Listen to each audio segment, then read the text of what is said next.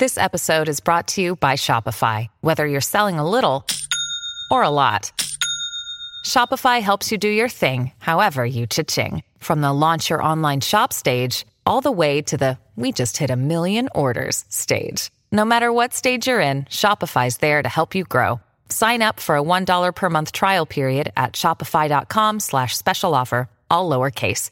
That's shopify.com slash special offer.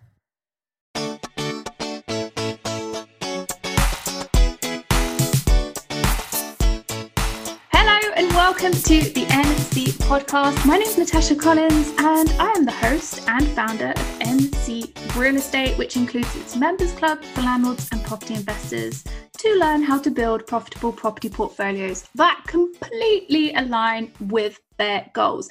If you haven't been to my website yet, please just go over there and take a look. It's ncrealestate.co.uk. There are free resources, there are paid resources. There's a whole wealth of information. So if you haven't done that yet, do make sure that you go over and have a look and download my master spreadsheet whilst you're at it so that you guys can run your portfolios with ease from your desktop so that you don't have to be trying to grab files from here, there, and everywhere. Save yourself a little bit of time, get that spreadsheet. Honestly, it's my gift to you. So, today, I am very excited to welcome back to the podcast Nishita Gudkar. Nishita is a partner at Lee Bolton Monier-Williams and she acts for companies, entrepreneurs, charities, and high net worth individuals in relations to all aspects of property transactions her experience includes dealing with sales and purchases of commercial property, acting for both landlords and tenants, as well as providing advice in managing property portfolios. Not only that, you will all know that she is my lovely solicitor. We've known each other for a very long time, worked together for many, many years now. Hi, Nishita. Welcome back to the podcast. Hi, Natasha. It's a pleasure to be here. Thank you for coming back. Today, we're going to be talking about a subject which I think we need to discuss the commercial property industry and the legal indus- issues around commercial property investment. Because yeah, it- it's seemingly something that everybody is really terrified of right now. There is no good news coming out of the property and the commercial property market. Yeah, if if you look at um, the headlines at the moment, it is absolutely doom and gloom. But a doom and gloom property market also means that there's opportunities for people if you know what you're looking for. And so hopefully um, today we can just highlight some of the key issues that you need to be looking at.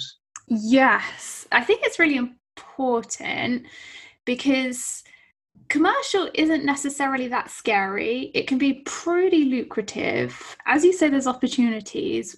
We just have to look at it in the right way. And especially looking at the legal issues and leases. And every time I say leases, I can feel my audience's eyes glaze over. Well, you know, I, I don't blame them. I have say before I before I became a solicitor, I probably would have would have had the same reaction. Um, maybe it's worth just me spending um, a couple of minutes just explaining the difference between a freehold and leasehold um, yeah. interest. I think if that's of use. Yeah. So a freehold interest is essentially an interest in for forever of a parcel of land. And if you have a freehold interest, you can do what you want with it um, subject to any restrictions that might affect the land. Um, but don't worry about that too much. A leasehold interest is an interest that's granted out of another interest and it's for a specific period of time. So your use of that land is limited to the term of the lease and your use of the land is controlled by the provisions in the lease. Mm-hmm. So hopefully that makes a little bit of sense. And then with all properties, what you then see, well, when you look go out to buy, then you've got the freeholder. Then sometimes you've got a head lease which you could buy, and then you've got the underlease. Yes, absolutely. So you can grant a lease out of a freehold interest, and from that lease, that um, leaseholder can grant a sublease um, to another occupier, and it's it's really common in a commercial um, setting where you may have a freeholder, um, such as one of the big um, estates like Cadogan or Wellcome, who've granted a longer lease, a 125 year lease to to an investor, and that investor then grants shorter leases of various parcels of that property or building. Mm-hmm. So, from that, it's then very important to know what you're buying. It's incredibly important to know what you're buying. Um, if you're buying a leasehold property, you absolutely need to know the various layers of ownership. Um, it's likely that you'll need consents from all the various owners, and you'll need to know what restrictions are are being placed on how you can use your land, which is crucial. Mm-hmm. Mm-hmm. So that you don't find someone coming after you a couple of years down the line, whether for money or with an injunction. Absolutely. I mean, they can be really innocuous things. Um, for example, if you're purchasing a news agent, um, there may well be a provision in the lease to say no gambling on the premises. But if you're selling something, you know, lottery tickets or scratch cards, technically that's a breach of, of the lease. And if your landlord wants to be difficult, it could be. Mm-hmm. So definitely something to watch out for, and especially a question to ask the agent when you're trying to figure out what it is that you're buying. Don't just assume freehold. Absolutely. So, question of the day How have you seen the property industry change over the last few months? Well, I think we all first went into lockdown, um, everything shut down. Um, transactions that were not ready to complete, that were in the middle of completing, just stopped. Um, people weren't able to physically view buildings, surveyors couldn't go in and do their surveys. So it was a really difficult time. Nobody really knew what was happening. Um, as we're starting to come out of it, um, see, things seem to be moving a little bit more, but I think we're still in a in a quite a difficult patch. Mm-hmm.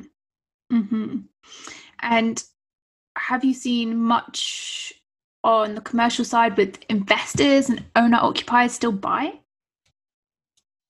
There, there has been a fall. I mean, some of the statistics I've been reading is that the March quarter had a nearly 40% drop in transactions, which is, which is a huge number. I think it's one of the highest, if not the highest, drop in transactions um, that, that have been, been measured. But people are investing. Um, people are taking a longer term view on on their investments but I think people are still trying to understand what the market is going to do, and everybody has their own theory, which which makes things interesting, but also quite difficult to predict. Mm-hmm, mm-hmm. Um, there's definitely some scaremongering, and there's also a lot of optimism at the same time. So, how have you, from a legal point of view, seen the commercial property market change? So the last few months have, been have been interesting. Um, there's been the moratorium on forfeiture, which has been really crucial um, to the commercial property market, um, particularly from both ends, from from a landlord and a ten, tenant side. Um, from the landlord side, it's meant that that you can't commence forfeiture proceedings for non-payment of rent. Um, from the tenant side, quite a lot of tenants have taken a false hope from that and are under the false impression that they can stop paying their rent. Mm. So, from a legal perspective, a lot of our time has been spent trying to make people understand what the ramifications are of that, looking through leases, understanding exactly what tenants can and can't do, um, helping landlords put in place rent concession letters so that, that the whole thing is regularized. So when we do come out of it, everybody knows where they are. Yeah, because that's one of the big things, and certainly a lot of property managers are saying that tenants are just writing to property management companies or landlords and just stating their position and then ignoring any communication that's coming back to them. But you can't just ignore it, surely. You can't put your head in the sand and hope that this isn't happening. No, you know, the, the act doesn't say that the rent is not payable. Mm-hmm. So your rent continues to accrue, and it, and most leases will also have an interest clause, probably at four percent of the base. So you're also incurring interest on your rent, unpaid rent, and at some point, your landlord, if you have been really obstructive, is probably going to ask for all of the rent to be paid. Um, and then you've got to look at your cash flow position at that point. I, I think the the relationships which have been more successful are, are, the ones that have generally and genuinely been cooperative, with everybody taking some of the pain. Mm-hmm. Mm-hmm. What is happening then with break clauses? Can you serve a break clause at the moment if you're not up to date with the main rent or paid your interest? That's a really interesting point. Um, most break clauses will have conditional conditions attached to them, mm-hmm. and one of the conditions will be that your rent needs to be paid up to date. Yeah, and all sums due under the lease and rent uh, interest, beg your pardon, will be a sum due under the lease. So if you want to exercise your break, the landlord would be perfectly in their right to dem- ensure that all of the rent is paid um, up to date before it considers that the break is effective. Yes, there's no getting out of it if you've not paid your rent unless you forfeit your lease, in which case the landlord gets the premises back. And is that what commercial tenants are after, really?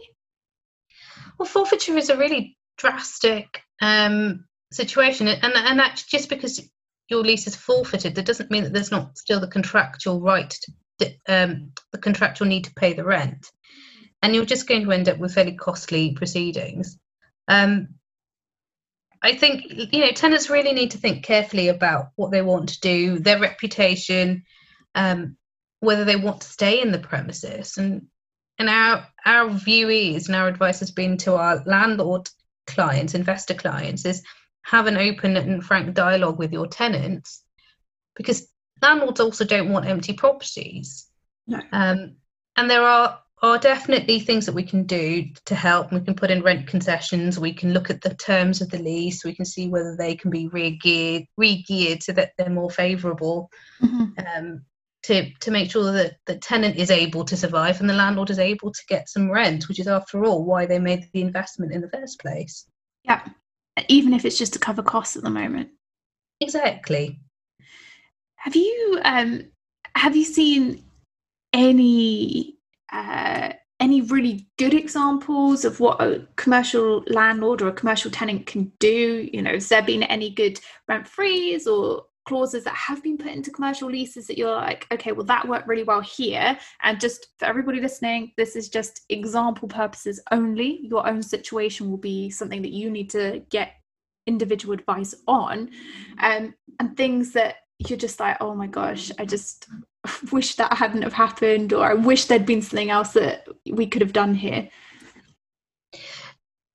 So where we've where we've had good um, landlord landlords and where they have got um, some cash reserves themselves. And I think the, the thing to, to keep in mind is that not all landlords are the same, and some some are small businesses who are really dependent on that income stream coming through. Um, so where they do have some cash reserves, we've had quite a lot of landlords agreeing to um, an initial deferment of rent. So no rent payable for a few months and after that, um, rent being paid at a slightly higher rate to make up for the difference. That was on the assumption, though, that we would be out of this by now. So the idea was that, that the March quarter would be deferred, and then in the June and June, September, and, and December quarters, the amount of rent payable each quarter would be slightly higher. Yeah. Um, so I think what we are finding a little bit more is that um, that there is going to be a deferment of rent, and it's going to be spread over probably the the rest of the term um, or there is going to be a, a, kind of a reduction in rent, but an abnormal rent review. Beyond the normal rent review provisions in the lease. Mm-hmm. Um, so, for example, if uh, we've had a couple of situations where the landlord has agreed to reduce the rent for two years, but the next rent review is not due for four years. But they've said, look, after two years, we will have another rent review. And if the rent needs to go up to more than what you would have been paying, it's going to go up. Okay, so it's a bit of a give and take. We'll take the hit now, but we're not taking the hit in two years' time after this is blown over. Yeah, absolutely. Um, but we've had um, on the tenant side, I've had calls from a couple of tenants where the landlord has absolutely refused to offer any concession at all, um, yes. and it has led the, the the tenant clients to start to consider winding up their businesses. oh, that's not playing the long game.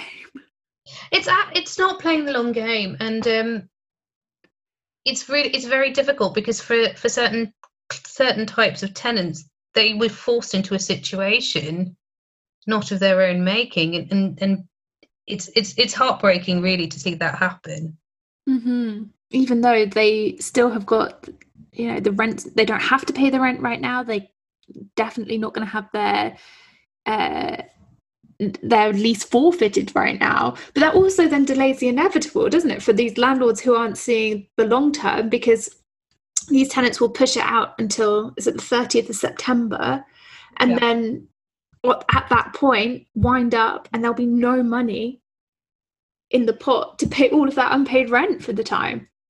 Uh, absolutely, which is which is why um you know, when you ask me what's been successful, I think that kind of little bit of give and take, pay what you can afford, we'll take some of the hit, um, seems like a sensible um, solution, but only time will tell, really. it's, it's wild. Uh, do you never think... known anything like this? No. and do you think these tenants will actually be able to pay up the rent when this is all over, or no no okay my my my gut feeling and i'm not a valuer and i'm not a surveyor um you know i like i like to give you i like to tell you what the law says you can do but but my gut feeling is that um we will have if you're not been trading for six months you know you're going to have to have an exceptionally good year to make up for not trading for six months and I, I struggle to see how most tenants are going to do that. Yeah, yeah, I I think that's going to be the issue. And the problem is, is that the tenants who are actually doing pretty well during this time are also not paying their rent.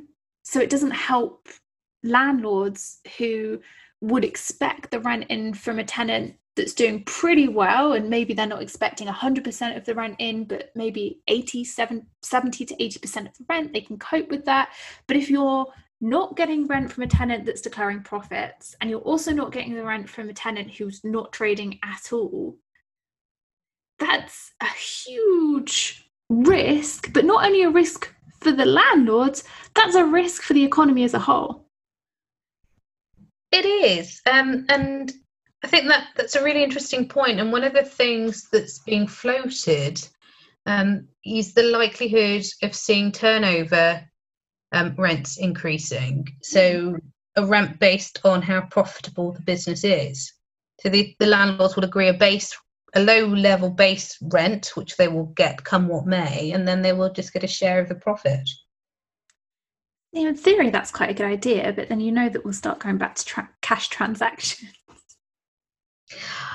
Yes, I can't comment on the uh, the honesty or otherwise of business people. that was always the problem with the with, with the turnover rents, especially on uh, nail salons or similar businesses. That yeah. you never so, know. And it was it what what is interesting with the turnover rent is that the landlord does have the right to, to look at look through all of your accounts and all of your books and install equipment onto your till so that they can monitor how much money you're making. Oh, the landlords can do that. I did not know that. Well, that that's what a lot of leases will require as a way of of um, so they they expect you to use one or two agreed, um, you know, point of sale um, providers, so that there is that which they trust, and, and that's how it's done quite often. Okay. Not not in all cases. It tends to be the slightly bigger landlords who can do, have the software to do that. The smaller ones are relying absolutely on the honesty of their their tenants. Mm-hmm. you have to make sure that you've got yeah a good landlord tenant relationship, which is why now is not the point, the time to be telling your tenants that you're not going to help them whatsoever. Help them and they'll pay you. Well, absolutely, and um, I think just going back to to a conversation you and I had that the honesty of, of the landlord and tenant relationship, I think, is going to have a resurgence. Mm-hmm. And and both parties need to be honest with each other um, to, to get through through this and, and use your lawyers to put it in writing so that everybody knows where they stand. But you know, it should be driven, I think, to, to an extent by the personal relationship that you have with that tenant. Yeah. Yeah. I completely agree. And that's why when tenant the tenant selection process as well, when you first start, getting that tenant in that's right for the premises rather than the first tenant that comes along and offers you a bit of money is absolutely vital. It really, really is. And I know when I was training, there was this the thing was anchor tenants. Mhm. And if an anchor tenant came along, you gave them the unit. And sometimes you gave them a unit for free because that anchor tenant would attract other tenants. Yep. We're now in a position that, you know, the concept of anchor tenants doesn't exist anymore because you just do not know, probably except for supermarkets, um, Yeah. you just don't know what's going to happen to them in, in a few years' time. So really really think about that that tenant and, and who you're getting in and, and take the advice from your surveyors who know the market and know the area about what they think is going to be happening in five ten years time in that part of the world Mm-hmm. Yeah. Question about service charges. Mm-hmm. Should you still be collecting service charges and insurance from commercial tenants right now? So it's a tricky, it's a tricky one. Insurance rent, yes. I think you know you're as a landlord, you're insuring the building. You're insuring the building for the benefit of your tenants as well. So yes, I think that insurance rent, the tenants should be paying, um, and you should be demanding it. The service charge, it really depends on what services you're providing. Um, so if your entire building, if you have an office block and nobody's allowed in, you know, you can't be providing the cleaning or the, you know, things like that. So you have to really look carefully at what you can recharge to your your tenants. Okay, so it's about being fair. It's about saying, look, the roof blew off during the storms in February. we've we've put a new roof on whilst you've been out of lockdown. We are going to charge it to you, but here's we're going to do it in different installments. Yeah, exactly, and it goes goes back to that honesty relationship. You know, the, the tenants will want to know that they've got a building to go back to that's still standing. yeah. Very true. so it's about being fair and reasonable then. Absolutely. I think that this kind of fair and reasonable is a phrase that solicitors love to ins- insert into leases. Um, reasonable and proper, fair and reasonable. And it just gives everybody some scope to just take a step back and think, is this reasonable? Is what I a- is what am I what I'm about to do reasonable? Mm-hmm. Mm-hmm. Are, are tenants still renewing their leases right now? Have you seen leases come to an end and tenants say, actually, you know what, we will take it? Yes. Um, we have they are all seek seeking to change some of the terms of the lease when they renew. Mhm. Um, I know one of my colleagues had one of the ten- a tenant there we act for the landlord. One of the tenants require um, a rent suspension to be written into the lease in the event of a pandemic. Mm. Um, I'm not sure how far those negotiations have gone, um, but absolutely, people are, are renewing. Um, tenants are seeing this as an opportunity, perhaps, to um, secure premises at a lower rent or on more favourable terms. So there is there is opportunity out there. And what are you seeing in regards to inside the act versus outside the act leases for commercial? And should we go through the difference? Yes, let's go through the difference. um, so when we say inside the Act, we're talking about the Landlord and Tenant Act 1954. That Act gives a statutory right for a tenant of a business premises that that is occupied for the purposes of the tenant's business. I know that's some uh, something to think about there. Um, a statutory right to renew their lease at the end of the term. Mm-hmm. There are some ways in which the landlord can refuse um, to renew the, the lease, and they broadly fall into two categories. One is that the tenant has not been a good tenant, and the other is that the landlord wants the property back for its own purposes or need, wants to redevelop. Um, so there is scope for the landlord to say no, we're not going to give you a new lease, but generally it's quite difficult for a landlord um, not to renew the lease. And mm-hmm. and if mm-hmm. they choose not to renew the lease, um, for grounds that have nothing to do with the tenant's behaviour, um, generally, not in all cases, but generally there is some compensation to be paid to the tenant. Mm-hmm. And then an outside the act lease completely. So, yeah, and outside of the act lease, it's a free for all at the end of the term. I think that's the best way I can describe it. Not not particularly yes um, or technical, but it is all open for commercial negotiation. Um, I really like that. For any of my students who are listening, who are doing masters or undergraduate, I would love to see you talk, talk to me about a free for all at the end of an outside the act. Please, please remember this and come back to me with it. It shows that you listen to the podcast.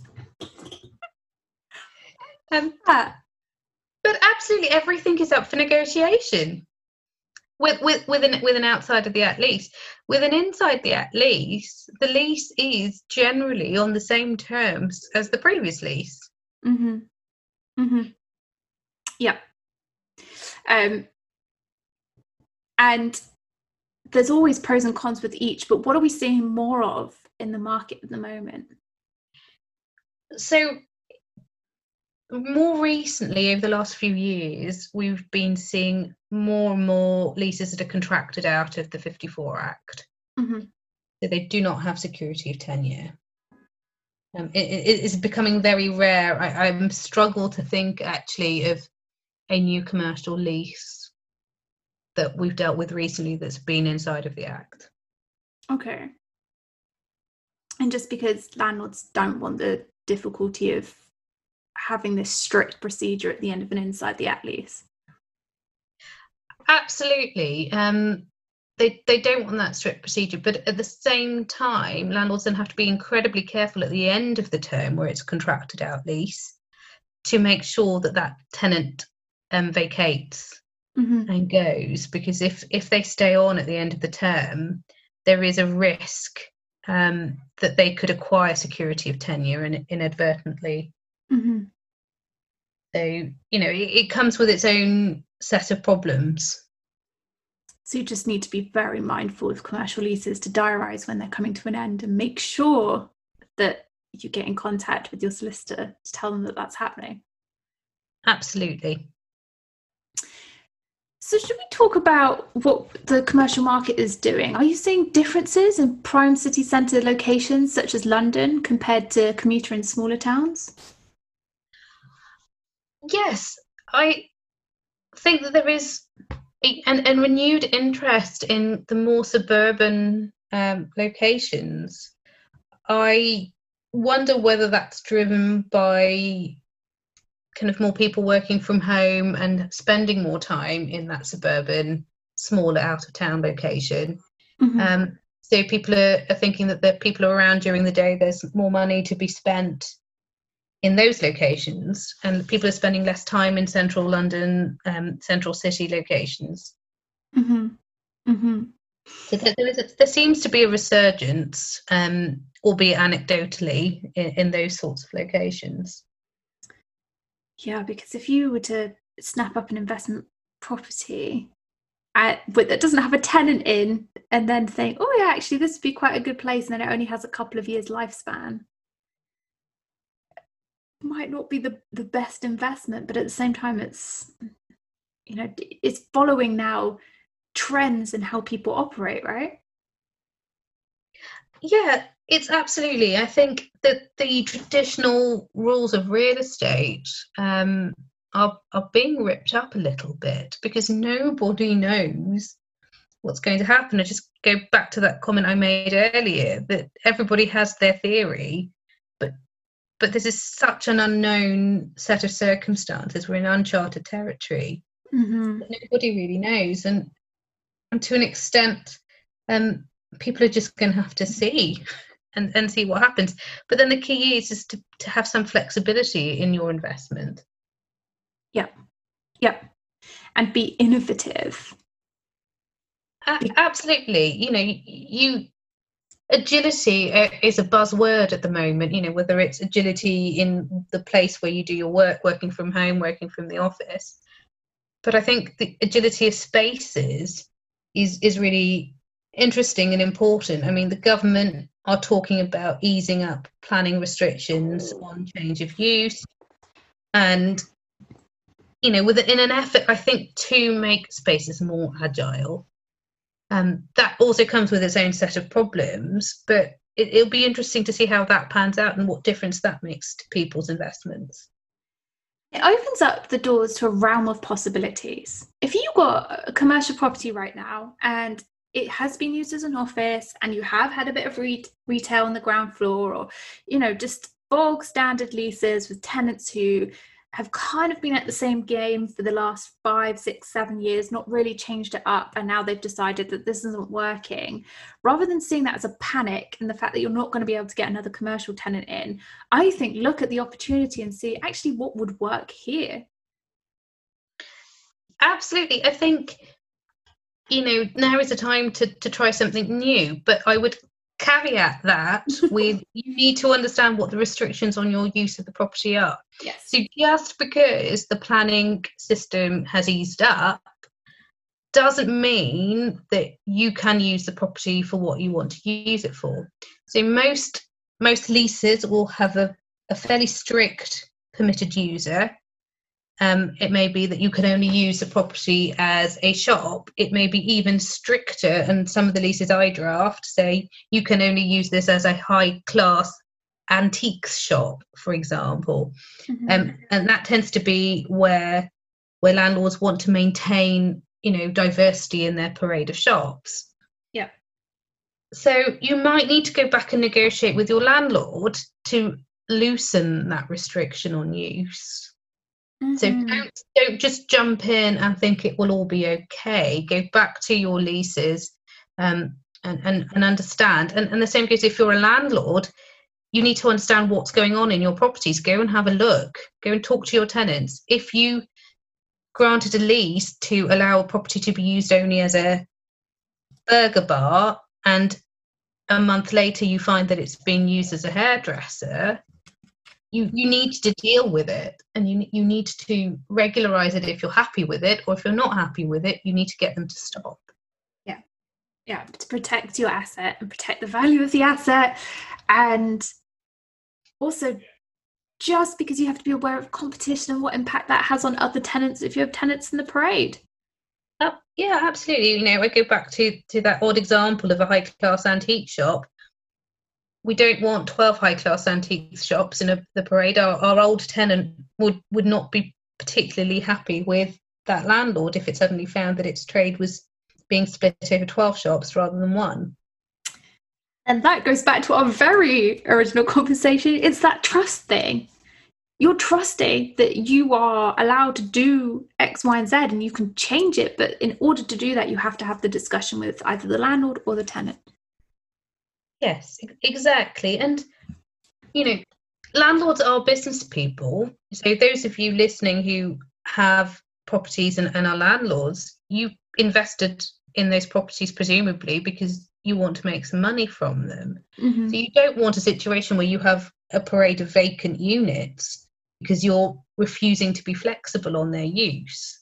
Yeah. So there is a there is a balance to be had. Yeah. Yeah.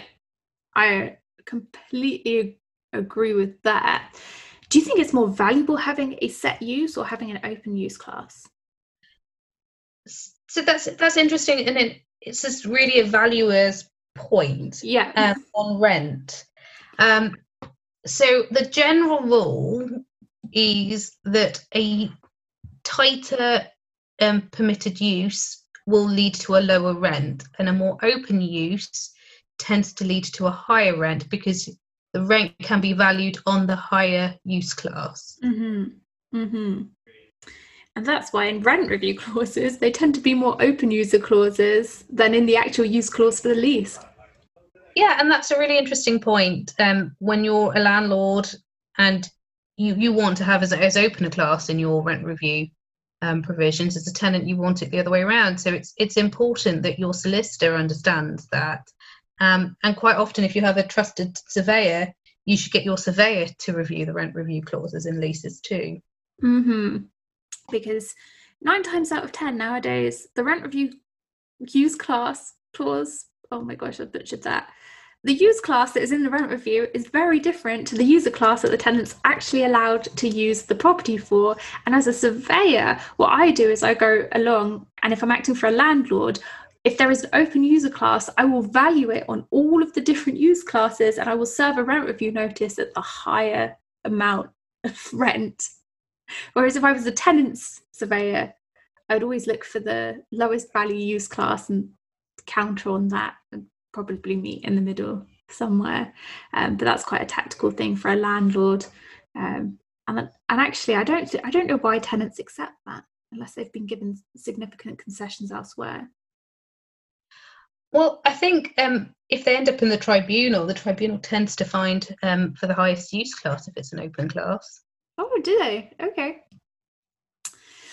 Well, um, yeah, as a tenant, you don't want you just want to be valued on your current use, and that just makes it. The Code of Leasing Private Business Premises suggests that that's what you should do, um, but you know.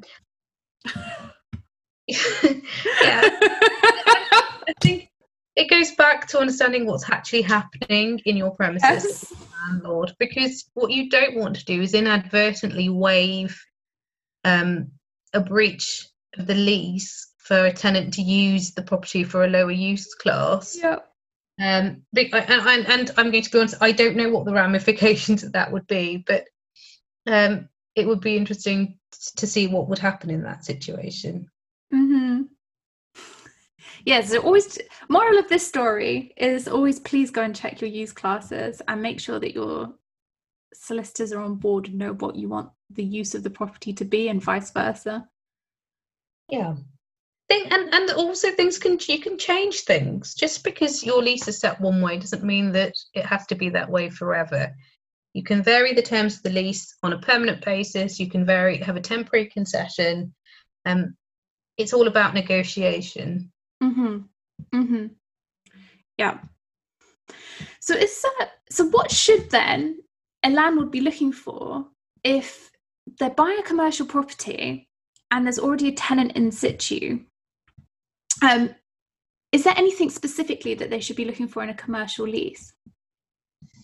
so within well there's a few things that that we would be that I would be looking at when I was doing if I was doing the due diligence um, in that situation. Um, one of the things would be understanding exactly where the tenant is as far as rent is concerned. Are they up to date? Have they ever have they ever been in arrears? Mm-hmm. And we would ask that for that information. Yeah. In terms of the actual lease itself, we would want to know whether it is um, within the act or outside of the act, as we talked about earlier. Mm-hmm. How often the rent reviews are um, scheduled, and the basis of rent review, whether it's an open market rent review, whether it's a an RPI rent review, whether it's a fixed rent review. Mm-hmm. um, what the user provisions are, what the alienation provisions are. So by alienation, um, whether you can, whether the, the tenant can sublet, share, uh, or sell on their lease. Um, and um, also, we, you want to just understand what the landlord what the sorry what the tenant can and can't do. I mean that's a very general thing to say but can they um, make alterations to the lease? What sort of use can they use, use the property for?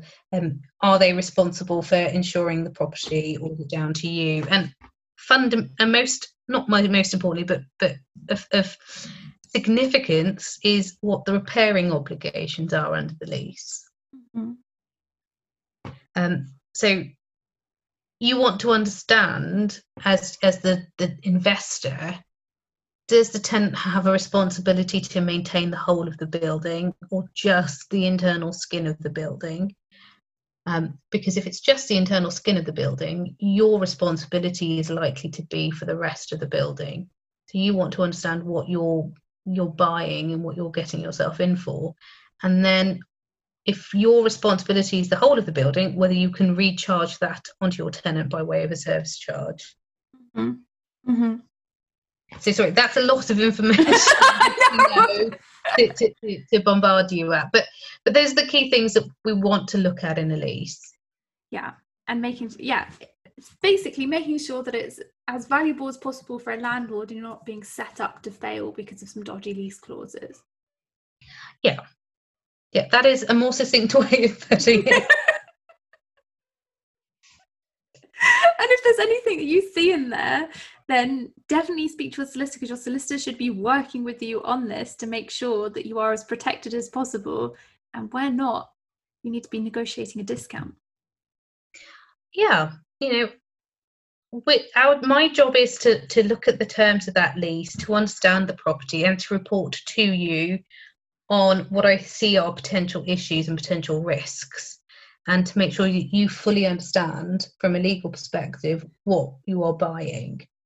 Um, and that goes hand in hand with the role of your surveyor, who will be looking at it from a physical perspective. Um, so, between your solicitor and your surveyor, you should have a fairly good idea of what you're buying and make an informed decision about when whether you want to proceed or not. Mm-hmm but just make sure that you ask for all of this information. Do not agree to a commercial deal with a tenant in situ without seeing the lease. Please don't do that. Just have even have a read through the lease yourself. just just to make sure get it checked over by a solicitor just to make sure that you know what you're buying because otherwise you could end up buying a property being messed around by a commercial tenant and not having any money coming in. But also, lenders won't lend to you on dodgy leases either with commercial. No, they won't. one of the key things a lender wants to know is how you can get rid of a tenant um, if they stop paying the rent. Mm-hmm. So finally, final question. I can't believe we're on the final question. We've kind of we've kind of been going around. I had have a list of questions here, and we've just been covering them a bit ad hoc. So I'm sorry if I've been throwing questions at you out of left field. Um, but final question: How do you see the market changing over the coming months and years as we figure out both COVID and Brexit? Because I think a lot of people forget that we've still got a Brexit deal to sort out. I know it, it you know, I think there was the Brexit bounce in January, and we all thought that at last we're, we're starting to come out of this, and then COVID happened. Um, and we do have the double whammy now of COVID and Brexit.